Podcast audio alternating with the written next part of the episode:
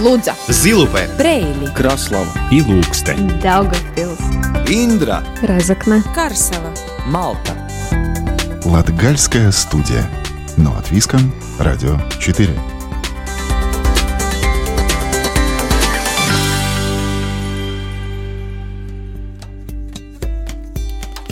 Добрый день, дорогие друзья! В эфире Латвийского радио 4 программа «Латгальская студия». В ближайшие полчаса с вами буду я, Сергей Кузнецов. В мае Латгальская студия продолжает серию «Сделано в Латгалии» о предпринимательстве в регионе. Мы уже рассказали о крупном и малом бизнесе в Резекне, Даугавпилсе и Ругаях.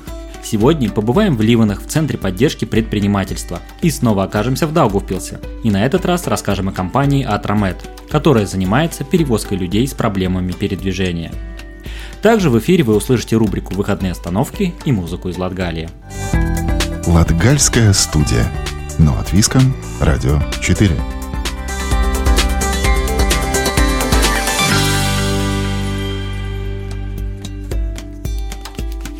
В первом выпуске Латгальской студии мы рассказывали о бизнес-инкубаторе в Резекне. Сегодня узнаем про Ливанский центр поддержки предпринимательства, который в 2006 году начинал работу как бизнес-инкубатор, а сегодня помогает краевому бизнесу с консультациями. Исполняющая обязанности руководителя центра Айга Балула рассказала о целях этой муниципальной структуры, а также как развивается бизнес-среда в крае. О тенденциях и проблемах бизнеса, а также грантовой программе, которая работает в Ливанском крае, в интервью с Айгой Балуле. Айга, добрый день. Здравствуйте. В бизнесе в первую очередь важны финансы, то есть определенный объем денег, чтобы или дальше развиваться, или наоборот стартовать. В чем больше ваша поддержка заключается? Предприниматель приходит, говорит, дайте мне денег, э, я построю бизнес, или подскажите, что мне делать, что я могу сделать?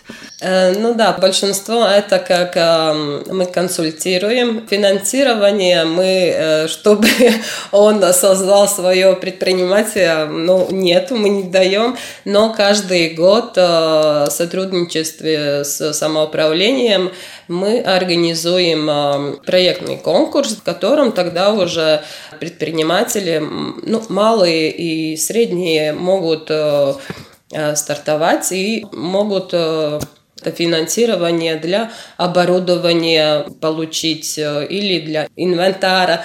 И это каждый год с 2018 года мы такой конкурс организуем.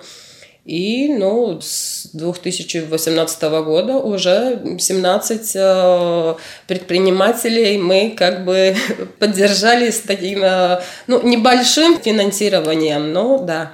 То есть это такая э, грантовая система? Да, грантовая система. Максимум это 2000, которые дают самоуправление, и остальное тогда уже вкладывает сам предприниматель да, проект. Обычно заявки, вот если продолжать разговор об этой вот этой системе грантов, этой программе поддержки, приходят уже, скажем так, опытные предприниматели, которые планируют как-то развивать свой бизнес, какие-то, может, новые ответвления предлагают, или это люди, которые вот у них появилась идея, они начинают только в этот путь, вообще в эту бизнес-среду заходят?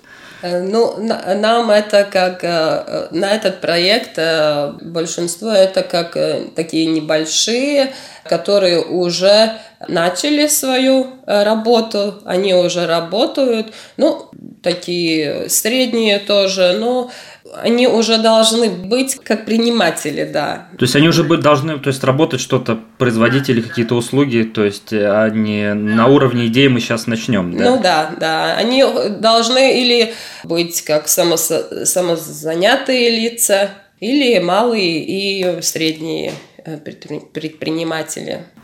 Ливанский край на фоне ну, всей остальной Латвии, особенно еще после административной реформы, он такой относительно небольшой. Как вы можете характеризовать в целом предпринимательскую среду в крае? То есть э, какие области имеют преимущество, что развивается? Можно ли говорить о каком-то равномерном вот, развитии предпринимательства по, именно по краю? Ну, наш край, да, маленький, небольшой, но, как сказать насчет предпринимателей, очень сейчас развиваются. У нас оптическое волокно очень специфическое, но они очень Ну, они очень, э, это очень такие сильные компании, стабильные, да? Да, стабильные и по экспорту, и очень э, насчет оборота у них большой, да. Также у нас э, пищевая промышленность очень развита в нашем крае также перевозки, логи, ну, логические компании, которые работают. Как, логистика, да? Логистика, да. Ну, да, очень насчет нашей компании. А, Ливанский край вообще сначала уже э, он был э, в прошлых годах был э, такой развитый центр предпринимателей, которые у нас был и стекольный завод, да, и, и сейчас мы идем, э, наши предприниматели тоже э, развиваются. Как бы вы охарактеризовали тенденции развития предпринимательства? Насколько я понимаю, есть, да, вот эти производства по оптоволокну, такие, ну, фундаменты в, самом, в самих Ливанах, э, и в целом край идет в плане вот такого индустриального, промышленного потенциала или аграрного, сельскохозяйственного сектора – Потому что, ну, сейчас со стороны впечатление, что есть какой-то баланс или, или это такое, ну, обманчивое впечатление. Я думаю, что у нас сельское хозяйство тоже очень идет э, равно с промышленностью, да, да, промышленностной части, потому что э, в прошлом году у нас э, были 320 э, сельских хозяйств регистрированные в нашем крае. И э, тоже такие большие, которые развиваются. Промышленность, э, большинство э, в городе, самом городе, да, но э, также и за городом э, сельское хозяйство тоже э, развиваются, и я, я считаю, что они тоже как э, промышленность э, идут рав, равно равно как бы с ними. Э, это, я думаю, что немалое число 320, и есть такие большие хозяйства, которые у нас тоже работают и развиваются в нашем крае. Те, которые не хотят работать в городе и не хотят работать в промышленности, они развиваются и в сельском хозяйстве тоже. А, еще один важный момент э, вообще в любой предпринимательской деятельности – это рабочие места и те люди, которые будут работать на этих местах. Это в первую очередь касается э, молодежи. Как это ощущается в крае? Есть ли приток этих молодых людей? То есть остаются ли они в крае? Или это такая же ну, актуальная проблема ну, в целом для всей Латгалии, что люди уезжают или, ну, это, или Рига, или за рубеж вообще в поисках ну, лучшей жизни? Ну, у нас, э, да, так же, как и в других краях, э, эта проблема тоже в нашем крае, но работаем над этим. И э, насчет новых и молодых людей, чтобы их вернуть обратно, самоуправление с предпринимателями создали такой фонд э, стипендии, которые могут э, получить э, молодые студенты, которые учатся в Риге, ну, за Ливан, Ливанским краем, да, и потом, чтобы они вернулись к нам работать в наш край. Также большие предприниматели, это которые я говорила насчет э, оптических эти волокно. Проблема насчет работников, что Многие едут и работают не только наши люди, которые живут в нашем крае, но едут многие тоже с Екапилса, из других э, край работать. Также в сотрудничестве с э, предпринимателями самоуправления в Ливанах филиал. Э, академия технологий. Да, у нас есть тоже филиал, в котором тогда учатся тут на месте, и практику могут пройти у наших э, предпринимателей. Это тоже такая совместная работа с предпринимателями. Также и реэмиграция очень у нас мы работаем и предлагаем э, жилье, э, чтобы они вернулись, и у нас развитая инфраструктура работает, самоуправление очень, чтобы Э, инфраструктуру улучшить в городе, чтобы были и детские садики, и школы, и культура, и э, чтобы молодые семьи возвращались и вижу, что возвращаются. Тоже есть, да, которые хотят жить у, у нас в Ливанах, в Ливанском крае. Такая же проблема, как и у других краев, да, насчет, что молодые не так уж активные, чтобы возвращаться, но уже э, есть позитивные как бы тенденции и возвращаются семьи новые. Будем надеяться, что именно вот эти позитивные тенденции, они будут преобладать, и надеемся, что не только в Ливанском крае, но и в остальных краях Латгалии, ну и в целом всей Латвии. Еще раз напоминаю, сегодня мы разговаривали с Айгой Балуле, исполняющей обязанности руководителя Ливанского центра поддержки предпринимательства. Вот мы обсудили бизнес-среду в крае, о том, насколько она разнообразна. Айга, спасибо вам за беседу. Спасибо. Латгальская студия. Но от Виском. Радио 4.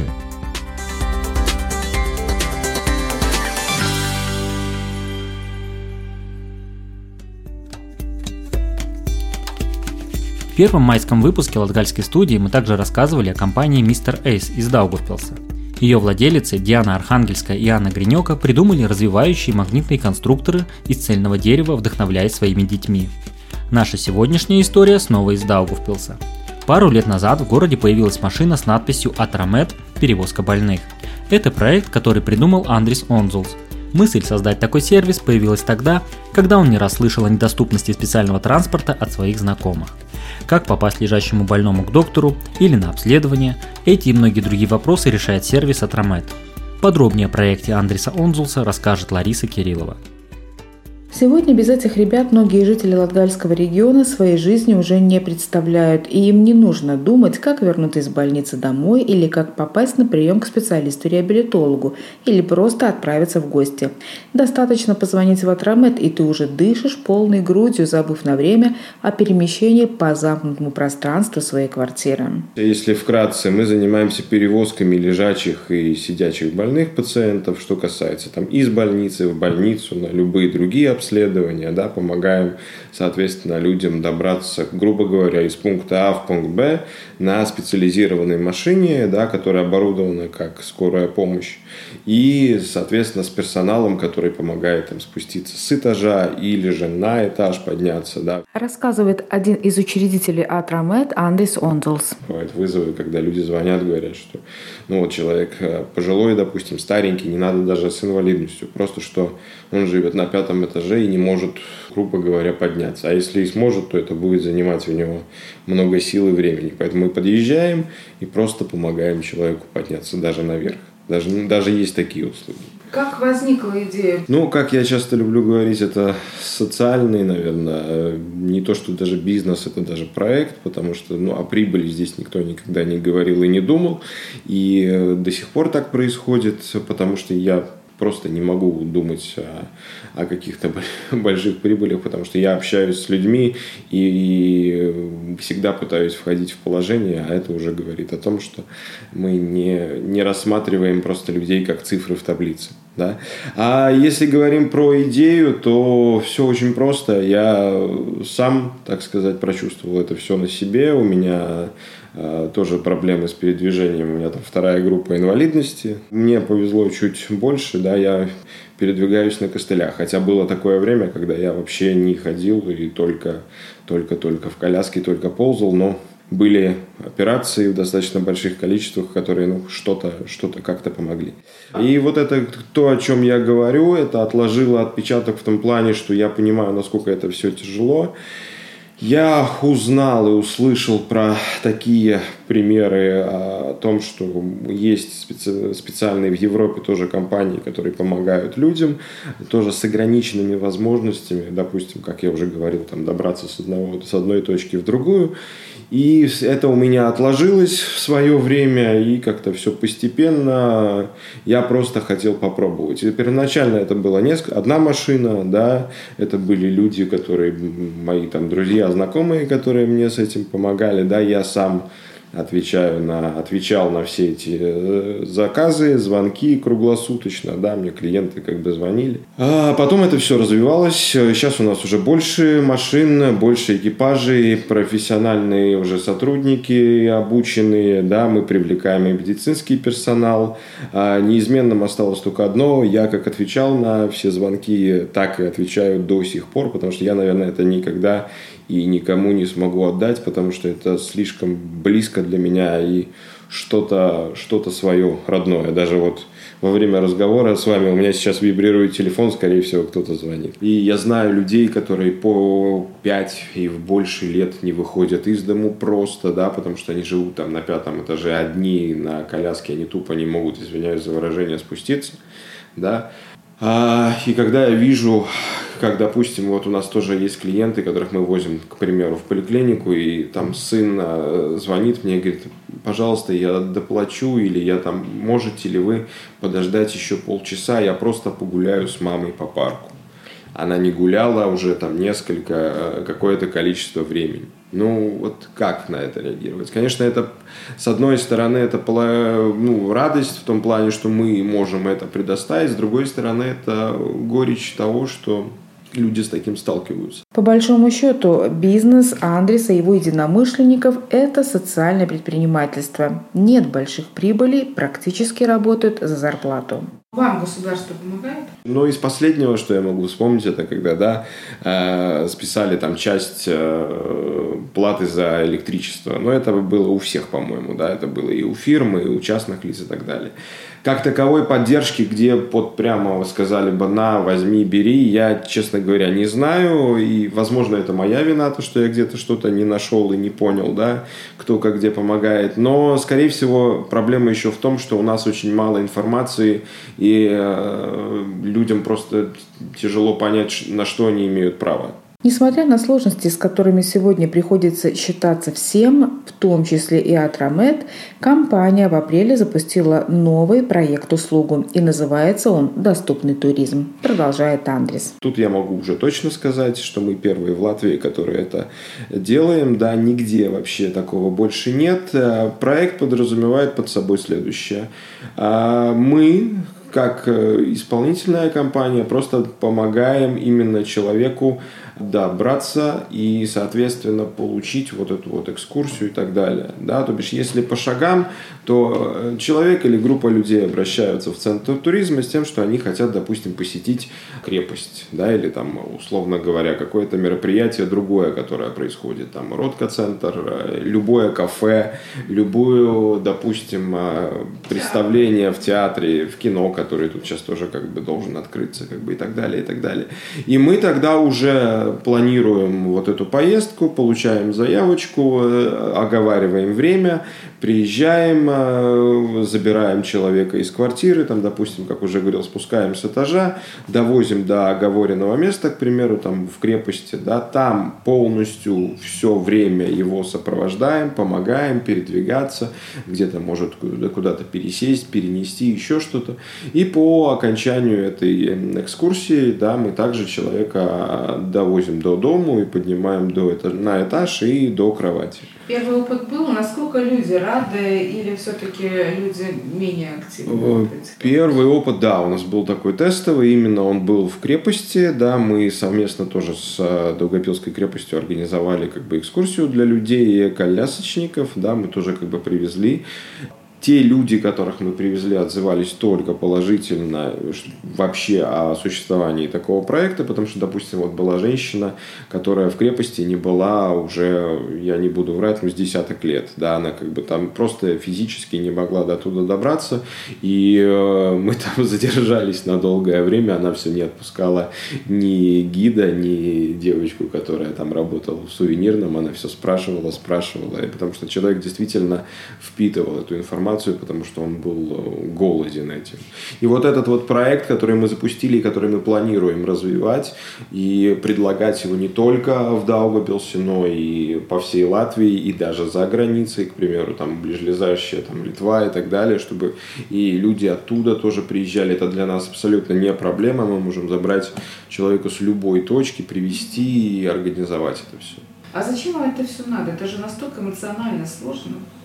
Ну, поймите, а если не я, если не тот, кто это все знает, и не тот, кто это все ощутил на себе, не тот, кто слышал какие-то ограничения в свой адрес, когда ему говорили, что ты чего-то не можешь или куда ты, извиняюсь, э, прешь, да, и как бы, ну, не, не для тебя тут это все.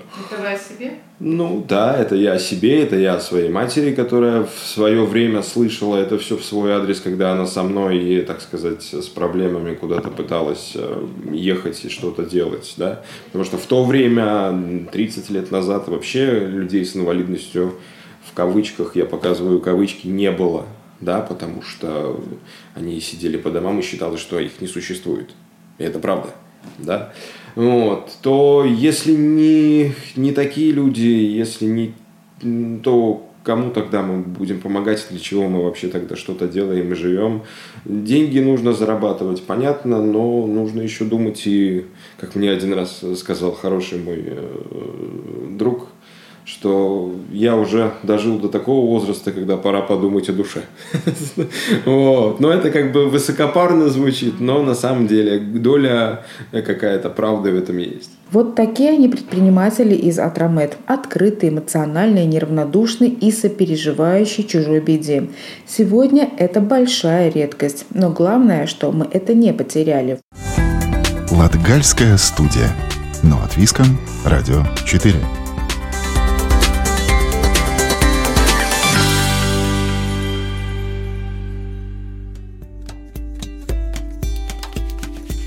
В рубрике «Выходные остановки» отправляемся в Балский край. Там есть место, которое приглянулось уже многим туристам. Это коллекция ретро-мотоциклов и антиквариата Цирулиши. В коллекции более 30 ретро-мотоциклов, выпущенных с 1940 по 1990 годы. Большая часть из них находится в рабочем состоянии.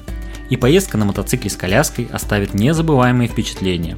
С мотоциклами нас познакомит Ивита Чигане. Весна и лето – самое время отдыха на природе. В Латгалии большая часть интереснейших объектов расположены в живописной местности. Вот и историческая экспозиция и коллекция ретро-мотоциклов, которую на протяжении 20 лет собирает местный житель Дзинтерс Двинскис и которая находится в пяти километрах от города Виляки в деревушке Цепеница, не исключение. Дзинтерс рассказывает, что коллекция расположена в нескольких исторических постройках на месте, где жили его предки. С одной стороны был, э, жил дом мой э, бабушка, да, mm со второй дед. И тут посередине, где мы стоим, как раз вот так вот шел большой деревянный такой забор, да, и вот они через забор обе там присмотрелись друг к другу и, и поженились, и потом вот объединились хозяйство. Потому тут так всего много, да, целая как бы такая деревня. Сейчас в жилом доме дедушки Дзинтерс устроил историческую экспозицию предметов быта и орудий труда времен дедушек и бабушек. Правда, сейчас экспозиция переоборудуется, и главным объектом для туристов пока является небольшой амбар с историческими предметами и коллекция мотоциклов. Дзинтерс Двинскис признает, что сам является свидетелем того, как, кажется, обычные предметы техника становятся историческими экспонатами. Вот и восстановленный гараж отца, построенный для мотоцикла с коляской, уже история. Вот, ну и тут такой гаражик, да. В принципе, ключей, ключей много. Замков много, ключей да, много. Ну, в принципе, это я укомплектовал такой как э, гараж, какой он смотрелся еще. Советские ну, времена. Да, да, да. Когда отец э, купил из Юпитер 3 это 1977 год. И для этого мотоцикла построил этот такой сарайчик, да, как называемый гаражик, да. И я как в детстве помню, вот все тут так примерно стояло, все тут загружено всякими, да, все тут нужное, канистры, всякие ключи, все запчасти. Да, и там в углу вот стоял такой Минск, тоже ну и как раньше тогда ездили круглый год, и зимой, и летом, да, в коляске там замотанные, там в шапке ушанки, как там, да. Коллекция же остальных мотоциклов размещена в двух зданиях, и здесь можно увидеть и мотоциклы, и мопеды 40-х и 90-х годов прошлого века.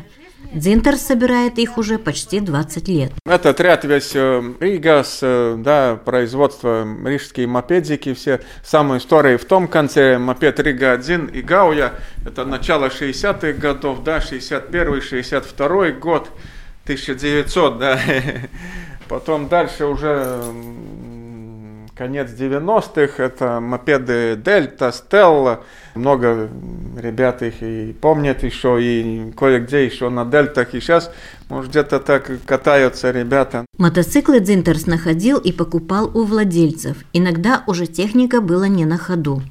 Самый старый тут э, Минск и Ковровец э, К-55, это 1956 года выпуска, да, Минск 1961 к-175 1959, Чизета, да, это тоже где-то было 1962, да.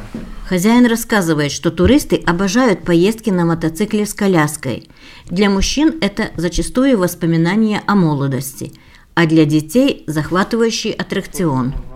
Ну да, это я вас коляской, на это я катаю, да, это у меня такая ходовая с техосмотром, все, детей катаю, да, ну, кто, кто желает, кто может забраться в эту люльку маленькую, да, тут всякие забирались, да, ну, приятно на колясочке проехать, да, некоторые вообще в жизни не ехали, да, детям это так, восторг такой, да. Виляка в свое время славилась проводимым здесь мотокроссом. На трассе собирались лучшие спортсмены с разных городов и стран – в будущем Дзинтерс Двинский спланирует сделать экспозицию и на эту тему. На этом Латгальская студия прощается с вами до следующей субботы. Над программой работали Ивита Чиганы, Лариса Кириллова, продюсер Карина Важная. Программу провел Сергей Кузнецов. Слушайте нас каждую субботу после 10-часовых новостей. Повтор звучит по четвергам в 20.15. А те, кто не успел, то всегда доступен в удобное для вас время архив всех выпусков Латгальской студии на сайте Латвийского радио 4. И также мы находимся на самых популярных подкастинговых платформах. Находим Латгальская студия, подписываемся и слушаем. А кроме этого, появилось новое мобильное приложение «Латвия с радио». Скачиваем и легко находим любимые программы. Встречаемся там, где вам удобно. Лудза, Зилупе, Брейли, Краслава. И Ilūkste, Daugavpils, Индра, Разокна, Карсела, Малта. Латгальская студия. Но от Виском, Радио 4.